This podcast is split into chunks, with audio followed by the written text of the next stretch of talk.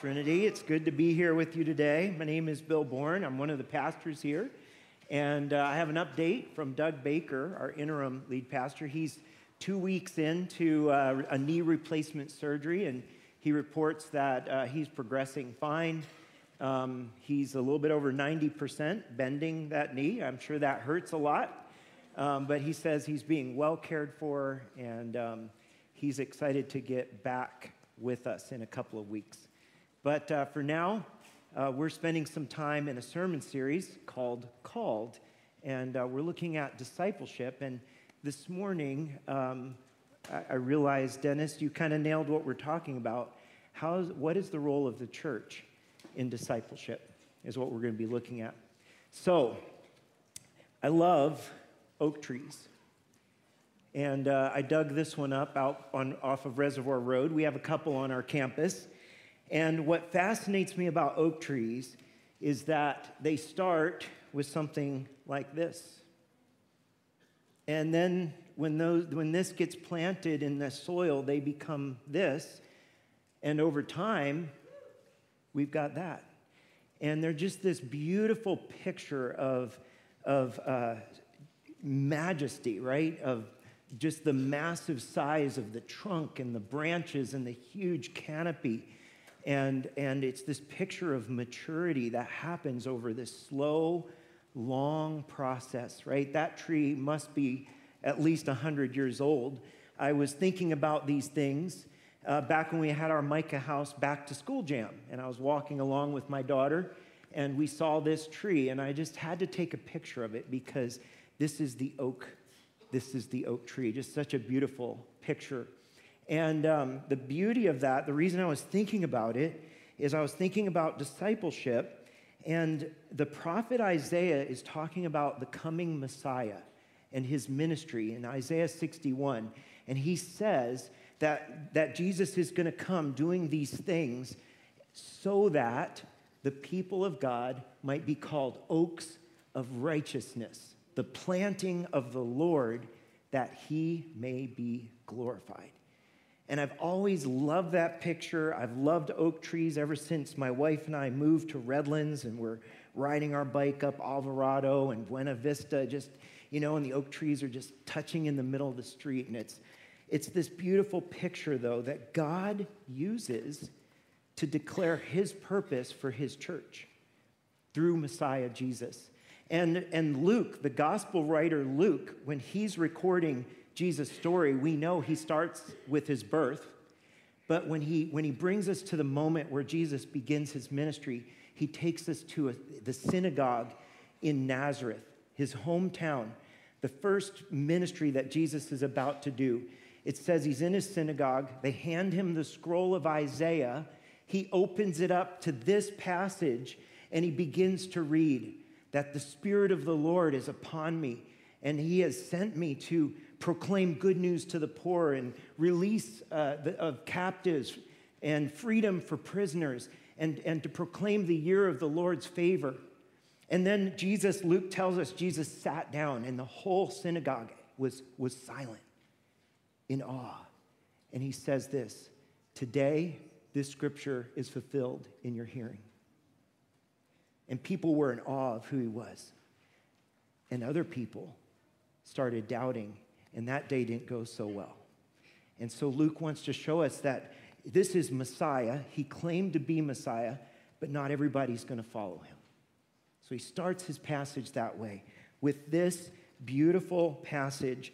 And he didn't get to this part, but you know that Jesus knew this is what I've come to do is to bring my righteousness to the people so that they would be oaks of righteousness, a planting of the Lord. All people Jews and Gentiles becoming one in Christ. And so that is the mystery of the gospel that the apostles talked about. So Jesus' self stated purpose was proclaiming the good news. That's what we talked about last week the gospel. And the good news of Jesus applied to our lives through the Holy Spirit. When we hear it and believe it, we talked last week, we, we repent, right? We change directions. We repent of our sins. We're forgiven through Christ. We believe, and then we choose to follow him. And one of the things we talked about is that the choice to follow him is not just a one time decision, but it's a daily walk with Jesus. And that's what we're going to be talking about this week. But here's something that's important we become a planting of the Lord. And while a believer's life, when we think about discipleship, is to bear fruit, something we want to produce something good out of our lives, what this tells us is that the most the foundational purpose of discipleship is worship, right? That we might glorify him. And we can't ever forget that that is the, the chief end of discipleship, is the glory of God through his people and what Jesus is doing in our lives. So we've identified at Trinity four main areas that, I, I, that embody this disciples' pursuit. And today we're going to look at the first two on the left side that we are called into the fellowship and we're called to be like Jesus and that's the oak tree in the background. This is what we're calling a discipleship target. It's a vision for what we're aiming at at Trinity, the kind of disciples that we ought to be and that we ought to be making at Trinity Church. So, before we lean into this, let's pray together, and then we will. Heavenly Father, I praise you uh, for your people gathered here today in your name for the beauty of the praises that were uh, just resounding in this place uh, just a few minutes ago. Uh, just proclaiming Jesus, our Lord, you are worthy of all praise. And so, God, when we're looking today at discipleship, we, we pray that that would be the outcome, that you would be praised through what's happening in our lives and through our lives and through Trinity Church into this community, into the world. God, we want you to be praised even more, more every day as we look to you. And so, God, we want to hear from you today. I pray as we, we're just going to be touching the surface of some foundational things. Would your spirit take those things and just drive them deeply into our hearts and lives over the course of the week? But Lord, start the work in us today. Continue that work in Jesus' name. Amen. So, when the Apostle Paul opens his letter to the Corinthians, he uses the word called three times in just his opening. And we've, we've talked about how when the apostles use the word called, they're talking about discipleship, right? The gospel call is what we respond to and we become a disciple or a follower of Jesus. So when they use the word called, they're not only talking about that moment, but they're talking about that day by day walk with Jesus. And so we're going to look, we're going to jump off with Paul in 1 Corinthians. He's going to write this letter to this church that needs a lot of correcting. And before he does that, he wants them to know a few things, right? He wants to cushion this with the truth of who they are and of the hope that they have. And so he's going to introduce himself saying, I'm called to be an apostle. This is my personal, unique calling. And I'm writing this because this is my calling and you're in, to you. And then he says this to the church of God that is in Corinth, to those sanctified in Christ Jesus, called to be saints together with all those who in every place call on the name of Christ Jesus, the Lord Jesus Christ, both their Lord and ours. Grace to you and peace from God our Father and the Lord Jesus Christ. And then he continues to lay out what we're going to call branch one. He's going to bring us to this place where we see that believers are called into the fellowship of Jesus Christ, the Son of God. So those who have turned to Jesus, believed, and followed have now entered into something wonderful. So let's keep reading at four. And now we have the uh, verse on, on the screens as well. I give thanks to my God always for you because of the grace of God that was given you in Christ Jesus, that in every way you were enriched in him, in all speech and in all knowledge, even as the testimony about Christ was confirmed among you, so that you're not lacking in any gift as you wait for the revealing of our Lord Jesus Christ, who will sustain you to the end. guiltless in the day of our Lord Jesus Christ. God is faithful, by whom you were called into the fellowship of his Son, Jesus Christ, our Lord. And so last week we ended the message uh, talking about that our call to follow Jesus isn't just this one time decision. It is a one time decision that is really important, right? The repenting and turning to Jesus, everything changes in our life. But it, it, it, it continues throughout our life. And what Paul's writing about here is he's given the Corinthians assurance that what has begun, God is going to complete right? He says he will sustain you to the end. He will sustain you. He is faithful. Even from the moment we believe, which he refers to in verse 6, right? He says, when the testimony about Christ was confirmed among you, that's that moment. They stepped into the kingdom. And he says, all the way until the revealing of our Lord Jesus Christ. That's what we just sang about, right? When he shall come with trumpet sound, may I then in him be found faultless to stand before the throne, dressed in his righteousness alone. That's what he's saying, that you'll be guiltless in that day because we're dressed in Christ's righteousness. And so he's given us this grace of God in Christ Jesus. And he says we've given everything we need in the, in the community of believers. When he talks about you have every gift, we know what Paul's going to talk about at the end of Corinthians. The gifts are the gifts that he's given you and so I want you to look around because uh, uh, look around in this room at the people sitting next to you and behind you and in front of you. That's how God has given you everything you need, not only in Christ, but in his people. You have the gifts that, that are needed for maturing in the journey with Jesus. So, believers are called into the fellowship. And this is our first branch. It's incredibly unique because it's based on a relationship with God, but also with God's people. And so there are these two parts of being called into the fellowship, and we're going to look at both briefly here before we uh, keep moving along. So, first, the use of the article by Paul he says we've, I, we've been called into the fellowship indicates we're called into something that already exists. And I, that's the fellowship that God has within himself. It's a mystery, right? The Father, the Son, and the Holy Spirit, that we're invited into that fellowship. And it's a fellowship that's based on love. We're invited into that love. And Jesus is going to talk about that a lot to his disciples. So um, the NIV translation actually drops the article to emphasize that we've been called into fellowship with Christ. Because the most important thing for us to understand is that we've been called into a relationship with God through Jesus. And, and the author, Paul, uses a word for fellowship in Greek called koinonia. Have you heard that word before? Yes. It's, it's a word that the Greeks used for the marriage relationship. This is the most intimate relationship, and that's how they use that word. And the apostles began to use that word about us. That we've been called into that kind of intimate relationship with God and with each other.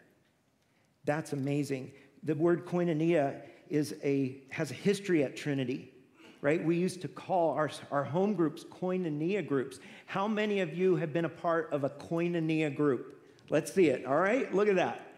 So, this is what Trinity Church was going after from the beginning, right? Koinonia, our fellowship groups, we wanted burden bearing, significant fellowship to happen in this church because we knew that's critical to our growth and to the church's growth.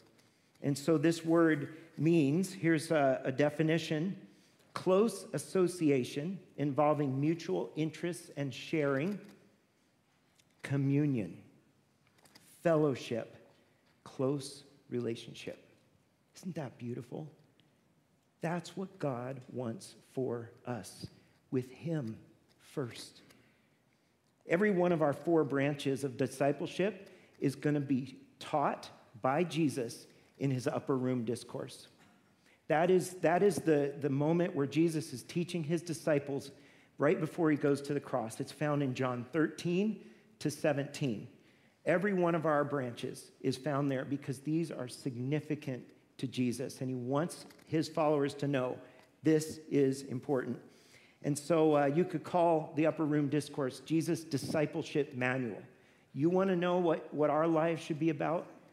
Start reading in John 13 and we'll see those things that are critically important. So in John 14, 23, Jesus says this If anyone loves me, he'll keep my word, and my Father will love him, and we will come to him and make our home with him.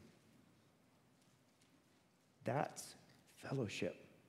That's God Himself. That's Jesus saying, We're going to come and we're going to actually dwell with, we're going to live with my people. I'm going to live with you and in you, he's going to say elsewhere.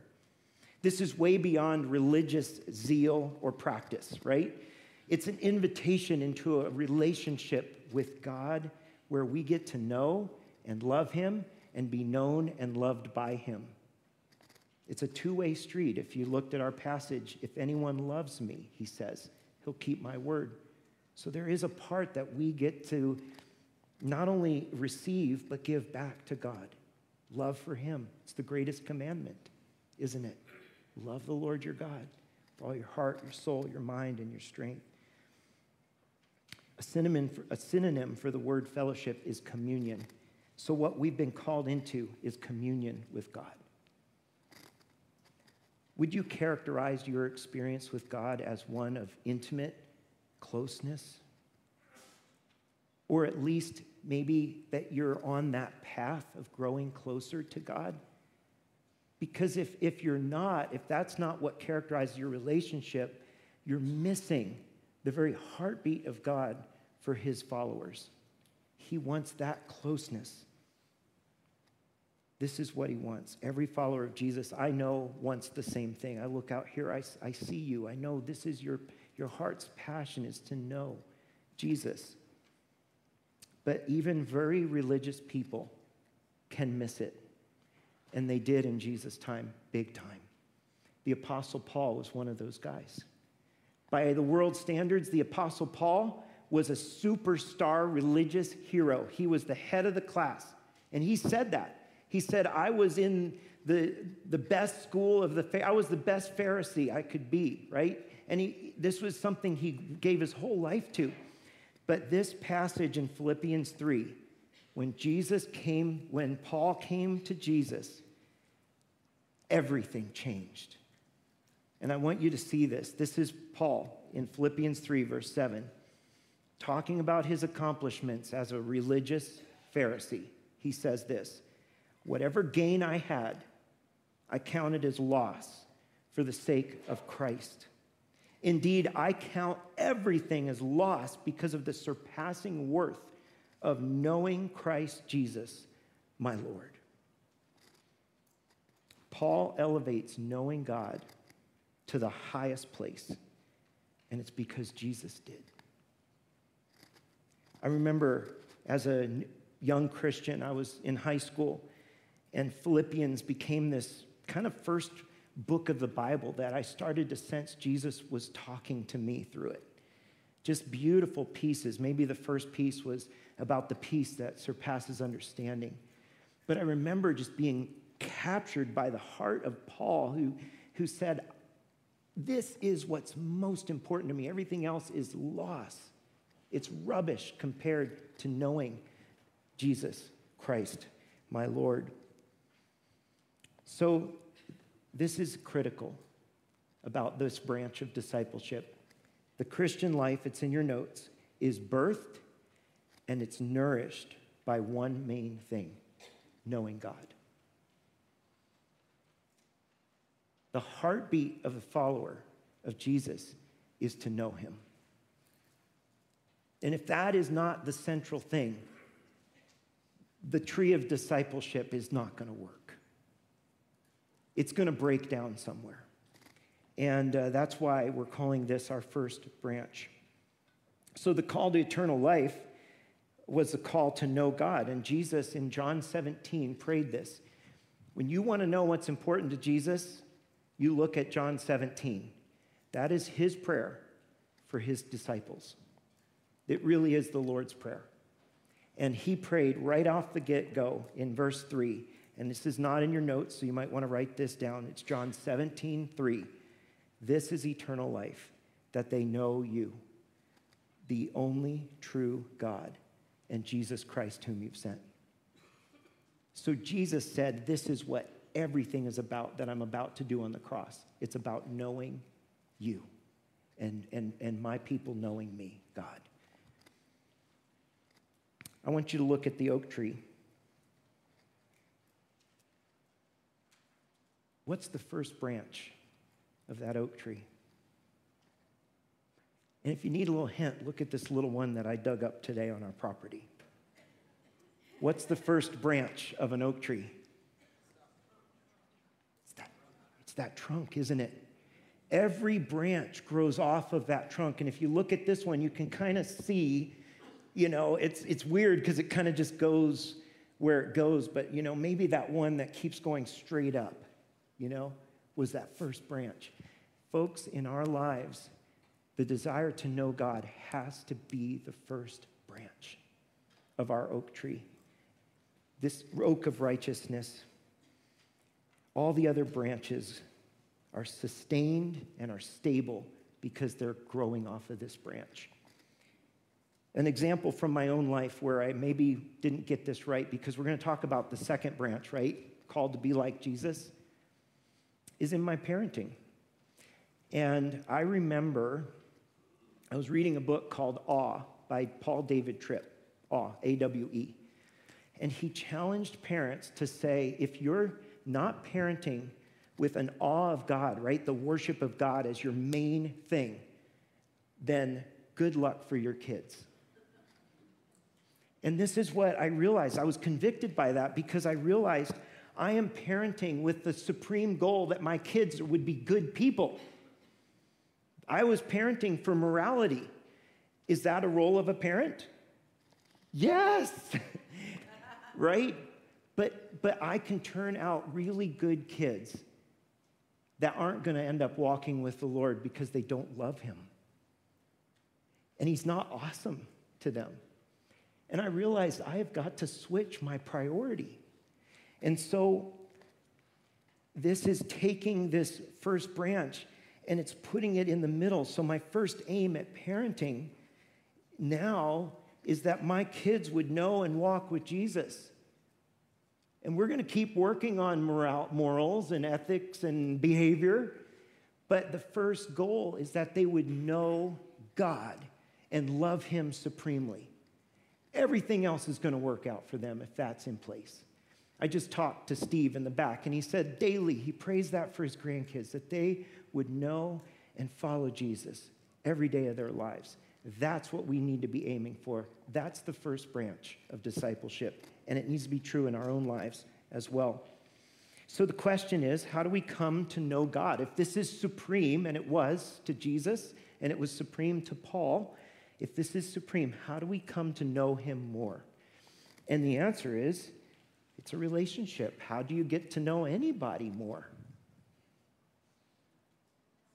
You spend time together. And so, how do we do this? Um, we, I would say that we walk with Jesus, right? That's what the, the, the apostles use this language of walking with Jesus, because it was a daily thing and you're making progress, you're going somewhere, you're walking with Jesus. So, Colossians 2 6 and 7 is one of our rooted and reaching passages. This is one of Trinity's foundational mission passages. And I want to read it to you. It's on the screens. Therefore, as you receive Christ Jesus the Lord, so walk in him. Rooted, built up in him, and established in the faith just as you were taught, abounding in thanksgiving. So, here are some of the ways that I've learned to walk with Jesus. I didn't figure this out. Somebody taught me to do this. My parents taught me. My Sunday school teachers, mentors in my life taught me how to do this. Number one is we have to read the Word of God. We have to be in God's Word. First, with the primary goal to know God. I want to come to the Word and I want to, I want to see God's wisdom. I want to get answers for some of the problems that I, that I have in my life. I'm looking for all of that. But supremely, I'm looking to know God. Now, I can pick up the Word of God and any story that I read, any place in the history of what God's up to, I'm going to see His character. I'm going to see His goodness. I'm going to see His plans. And I'm going to grow in my worship. So read the Bible first to know Him. And we can look for all the other things in there. Prayer is the second thing. Prayer is actually a means of relying on God. As I come to know Him, I'm going to cast my cares on Him. I'm going to trust Him with the stuff in my life. It could be stuff that I just need. I need God to work in this situation because I can't make this change. It could be something in my own life. It could be a sin issue. It could be just somebody, a loved one I care for. Prayer is how we learn to know God. And then lastly, the third way, a third way I've learned is to increase in my knowledge of God is through relationships with other believers. And that's significant. Through this gathering, right? Weekly, we come here with the church, we gather, we're in the Word together, we're looking to God in worship together. And that is the second meaning of the fellowship. Right? We've been called into the fellowship. First and foremost, it's a relationship with God but the fellowship has a sense of a relationship with God's people. And that's incredibly important. And that's part of the meaning that Paul has here, especially writing to the church in Corinth who are having some problems with their fellowship. Right? So we know that Paul's leaning, making them lean into that together. So while faith, this is in your notes, while faith involves an individual commitment, and it does, it is lived out, nurtured, and grows in community. That's another meaning of this call into the fellowship. So, teaching his disciples in the upper room the day before he was crucified, Jesus elevated the importance of their love for one another. And this is the first of 10 passages we're going to look at these two weeks where Jesus uses the word disciple. And it's in this passage. So he elevates their relationship with each other. And he says this he, he says, A new commandment I give to you, that you love one another. Just as I have loved you, you also are to love one another. By this, all people will know that you are my disciples if you have love for one another. Three times. Love one another. Love one another. Love one another. So the new, a new disciple of Jesus becomes part of the community of disciples, right? Who love God, and we showcase God's love to the world by loving each other. Jesus says, This is critical for my mission, is that you love one another. So it is in this community where we come to know God more. So while faith involves this individual decision, this step into the kingdom, it is nurtured and it grows in the community of faith. And this is what the people in the first church are said to be devoted to the fellowship in Acts, right? They, they, were, they were meeting daily, and it says they were devoted to the fellowship. It each other. Jesus called this community the church, and he prayed for our unity, getting back to John 17. Remember what's most important to Jesus? He prayed about it. And I want you to see this in John 17, verse 20. This one is in your notes. I do not ask for these only, but also for those who will believe in me through their word, the gospel, that they may be one, all be one just as you, Father, are in me, and I in you, that they also may be in us, so that the world may believe that you have sent me. Isn't that a beautiful picture of the fellowship we're invited into? Jesus says, just like I'm in you, Father, and you're in me, may they be in us. This is Jesus' prayer for his church, for the unity of his church. Today we're celebrating a call, this call into the, into the fellowship, specifically this branch that, through which all other branches grow. And one of the things we've done over the last, actually, it was a, a group of people committed themselves over the last year and a half to look at the membership covenant that people in this church who say, I'm in, this is my home church. We have a membership covenant that we go through. You, you go through a class, that's what Allison announced, the partnership class. And you interview with an elder, and then you sign this covenant. And a lot of you have already done that. And one of the things that they've done is they've looked at and they've refreshed that covenant to try to really get to what is the importance of this commitment that we make to one another to live in unity and in Christ together in community. That's what there is in that document. And today you're going to receive one on your way out just so you can see that commitment. Allison's going to share at the end of the service a little bit more information about what we're going to be doing on the plaza together. But summarizing what we've looked at, our first target is making disciples who love the Lord and his church. We love the Lord and we love his people. Not just the people that we would choose, the people he chooses and brings them into this fellowship together. And beyond that, his church in the world, all nations, all tribes and tongues and languages. And this brings us to our second branch of discipleship. It is through this pursuit of God in the community of other disciples that a disciple begins to look like Jesus. And that's our second branch. Believers are called to be like Jesus. We're going to look at the second, a second time that Jesus uses the word disciple in his teaching. This is from Luke chapter 6. He's in the middle of teaching them about do not judge. Right? Do you remember the time where he talked about the log in your own eye? Take it out before you, before you try to remove the speck from your brother's eye? Well, before, right in the middle of that teaching, he says this A disciple is not above his teacher, but everyone, when he's fully trained, will be like his teacher.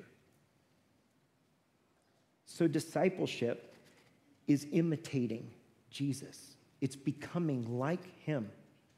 And the apostles, they got it, and they taught about this frequently because Jesus told them, You know how I've done this for you? Do this for one another, right? We just saw that. The way that I've loved you is the way you should love one another. And that's an example.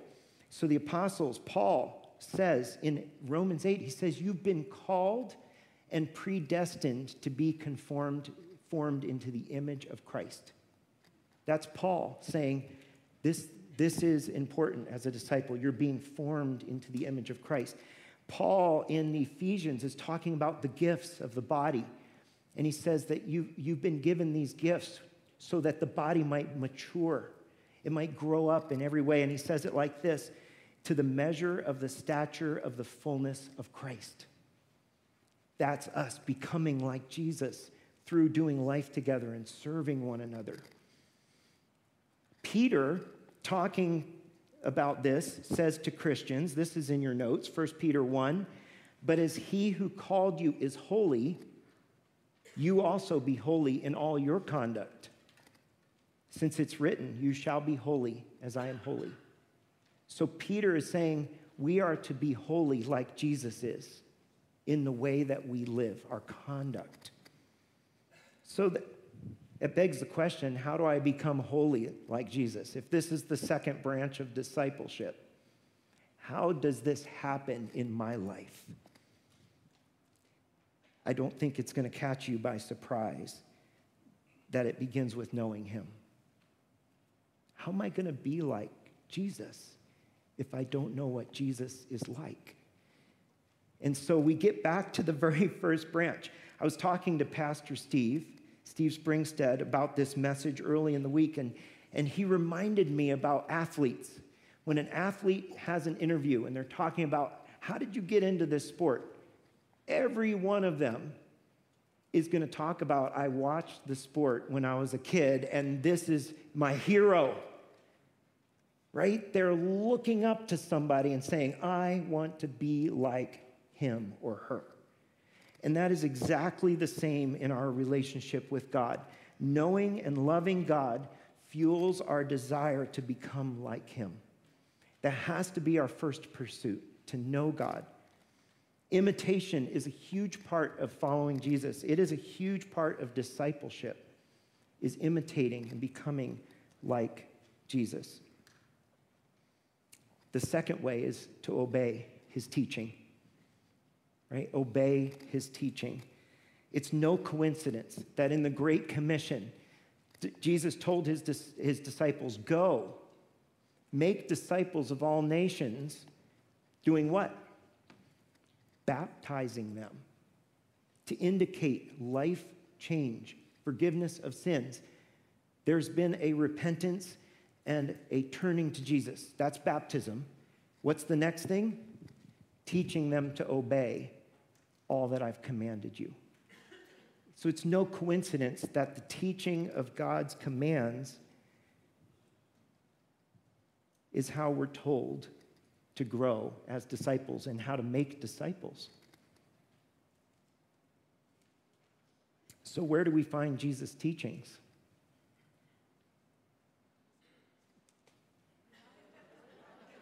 In His Word, right? Right? We, we come to a church that's bringing us to His Word, right? We, we find Jesus' teachings in His Word. We don't make them up, right? We come to God's word, which we learned last week is the gospel. It's, it's everything.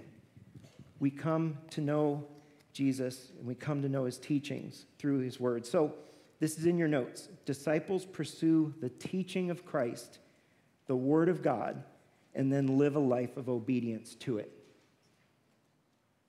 And if you remember back to the verse in John 14, do you remember how it started? Jesus, God, Jesus promises, God we're going to come and we're going to dwell with believers. Do you remember how it started? It said, If anyone loves me, he will do what I've commanded. And so the heart posture of obedience is not trying to earn God's love. It's our opportunity to express our love to Him. Obedience is simply a way to say, I love you. And I want my life to show that. That's what is meant by obedience. And that's our motivation for obedience. Jesus had a lot to say about this. In John 8, we have this is the third one we're looking at of 10, where Jesus uses the word disciples. And this is what he says in John 8 31. If you abide in my word, you are truly my disciples. You will know the truth, and the truth will set you free. So, this is where true freedom and joy come from, from abiding in God's word. We're going to talk about this idea of abiding more next week, but it's significant, right? It's this idea of dwelling, of remaining, of being 100% attentive to God and His word. This idea of abiding. Jesus says that's if you, true, if you abide in me, my word, you're truly my disciples. And so we do that not only on our own, but we do that together, don't we? A biblical word for this kind of growth that we're talking about in this branch is called sanctification. Did, it was at the beginning of, of Paul's teaching today in 1 Corinthians. He says, To those who are sanctified in Christ Jesus. That's what God has done through the gospel. He's made us righteous. right? He's given us his righteousness. But then he says, called to be saints, which is the same word in a, in a noun form. We're called to be God's holy people. Look what Jesus said in his prayer, John 17, right? What's important to Jesus? He's going to pray about it. He says, Sanctify them in your truth. Your word is truth. Your word is truth. Over the last few decades, the church has called this process spiritual formation because it is being formed into the image of Christ by the Holy Spirit. The Holy Spirit indwells us, illuminates the scriptures to us, and, and so it's with God's word, it's with God's people, and it's the Spirit of God sanctifying us. It's through His truth. And that is worth a whole sermon series of okay, how does that happen?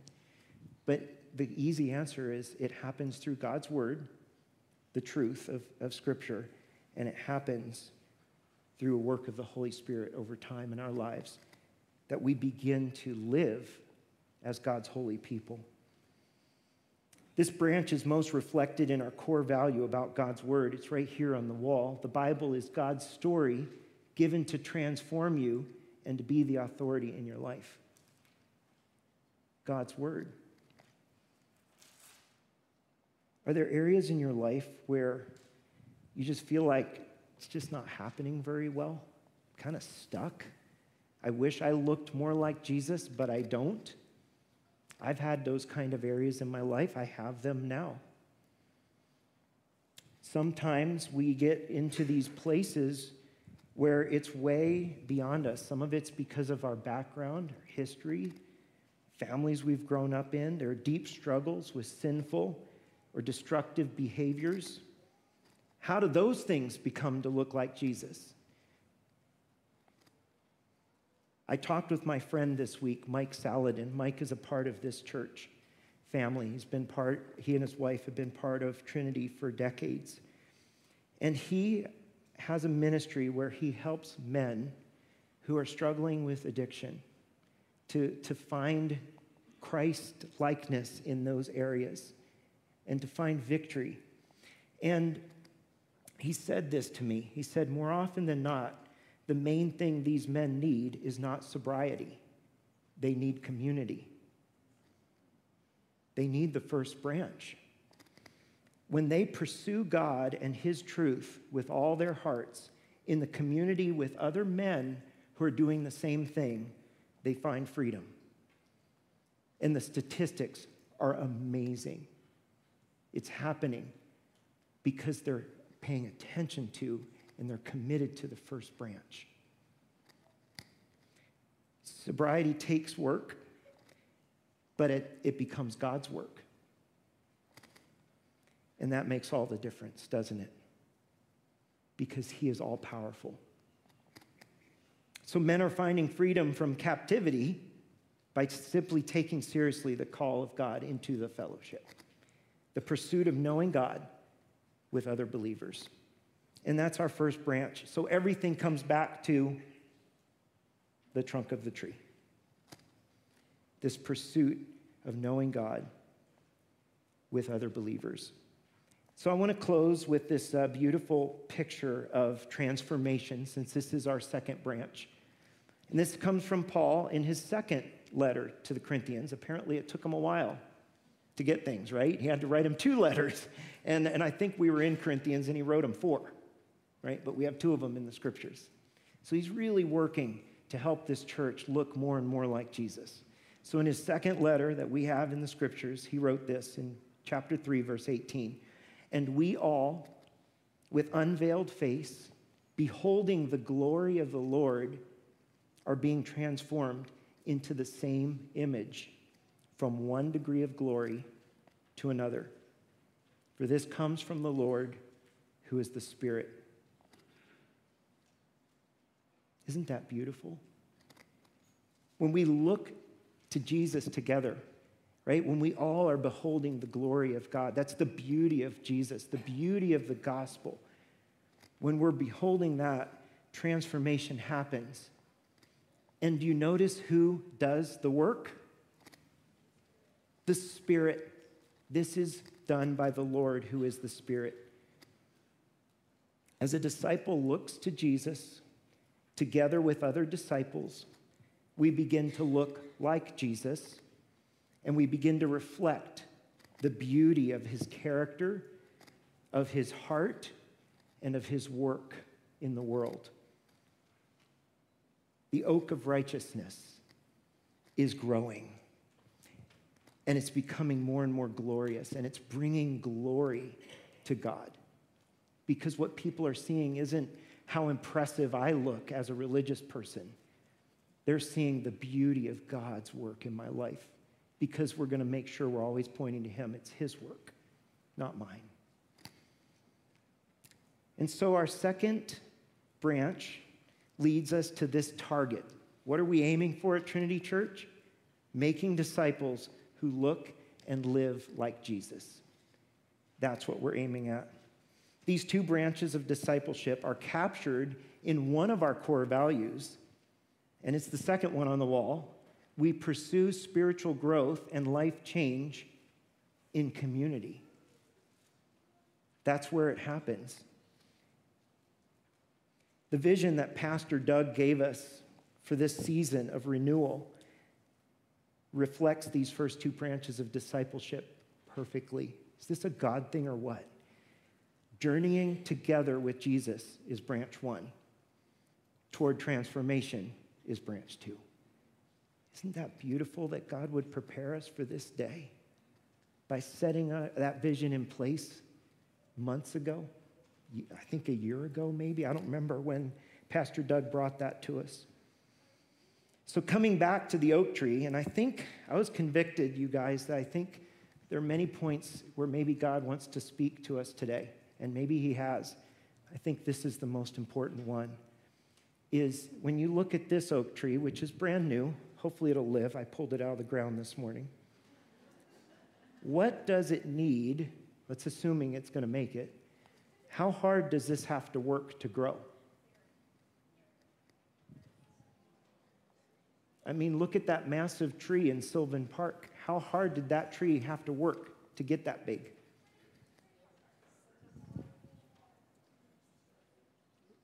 It's the environment that it's in. And so I believe for the Christian that what our main job is to make sure we are in an environment where we can grow. It's not to work hard, although there is work. It's to put ourselves into that place of fellowship with God where we're, we're pursuing knowing Him more than anything else and to, and to place ourselves into His community, the church, where we're growing and we're in His Word together. It's all about the environment, and growth happens through the Spirit, right? That's what, that's what the Apostle Paul said. So I just want to say a few things because we pointed back to some of earlier. I, I said, you know, the pandemic kind of showed that there's a pandemic in the evangelical church, right? I'm picking on the whole church, not just Trinity Church. I think one of those pandemics, you guys, is that people disconnected from community and not everybody's come back. And I, I'm grieved over that. Uh, we are grieved over that, and we want to do our best to help people who have disconnected to step back in, back into fellowship, back into worship, back into serving and doing ministry together. And I want to say that to people on the live stream. The live stream is it's a wonderful gift so that you don't have to miss what God's doing, but it is no substitute for the fellowship that we've been called into. It has to be in person. And for those of you who may be shut in and you can't get here, then it's our responsibility to go to you and to bring that fellowship to you. So I want to we want to call you back. If you're able, please come back. Worship with us. Fellowship with us. Serve God's people with us. Maybe for some of us today, our action point is to actually go after people. You know somebody like this? Then why don't you go after them with love? Just say, Come, be a part of my home group. Be a part of this Bible study. Come worship. For some of you, it might be you're a young adult and you're just like, I need to learn how to be in the Word. And you need to find one of the, your leaders, one of the older adults in this room, and say, Teach me. And if we're older adults, we need to be going after these young people, showing them how to pursue God with all of our hearts, the same way that somebody taught us. So, being a home group, a small group leader for our young adults, for our high schoolers, our middle schoolers, is critical, critical role. I don't know how God's asking us to do it, but this environment, this tree will grow as long as its roots are deep in the soil of the gospel and as long as, as it's in the right environment. So, God is faithful. We've been called into the fellowship of His Son, Jesus Christ our Lord. It is with Him and with the believers He has placed in our lives that we will experience steady growth toward living, looking, and living like Jesus. He's given us every gift by giving us one another. And He's given us His promises to sustain us all the way to the end, guiltless in the day of our Lord Jesus Christ. So, do we have work to do? Absolutely. But it's the work of placing ourselves in this environment where we're pursuing knowing God through His Word, through prayer, and in fellowship with other believers. And this is how the early church grew, and it's how we're going to keep growing at Trinity Church by walking with Jesus together. Let's pray.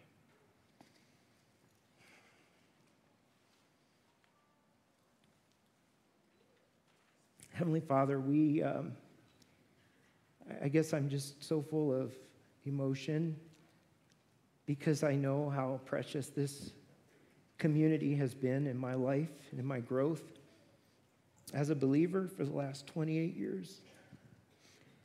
I thank you for the teachers who have poured into my life the Word of God, for small group leaders, mentors, for people who I just watch living faithfully, for the gifts of God that you've given your people that are serving me and serving my wife and my kids. God, thank you for this precious gift that you've given of the church as a place where we come to know you, to experience your fellowship as well. I pray that you would help us today to take steps that we need to take to make sure we are in the right environment. And that may be a, re- a repentance of environments that are dragging us away from it. And so, God, we repent, we confess those sins, those other things that pull us away from fellowship with you fellowship with your people. God, we pray that you would transform us from one degree to, of glory to the next, that we might fully and beautifully reflect the character of Christ to our world. And we pray that in Jesus' name. Amen.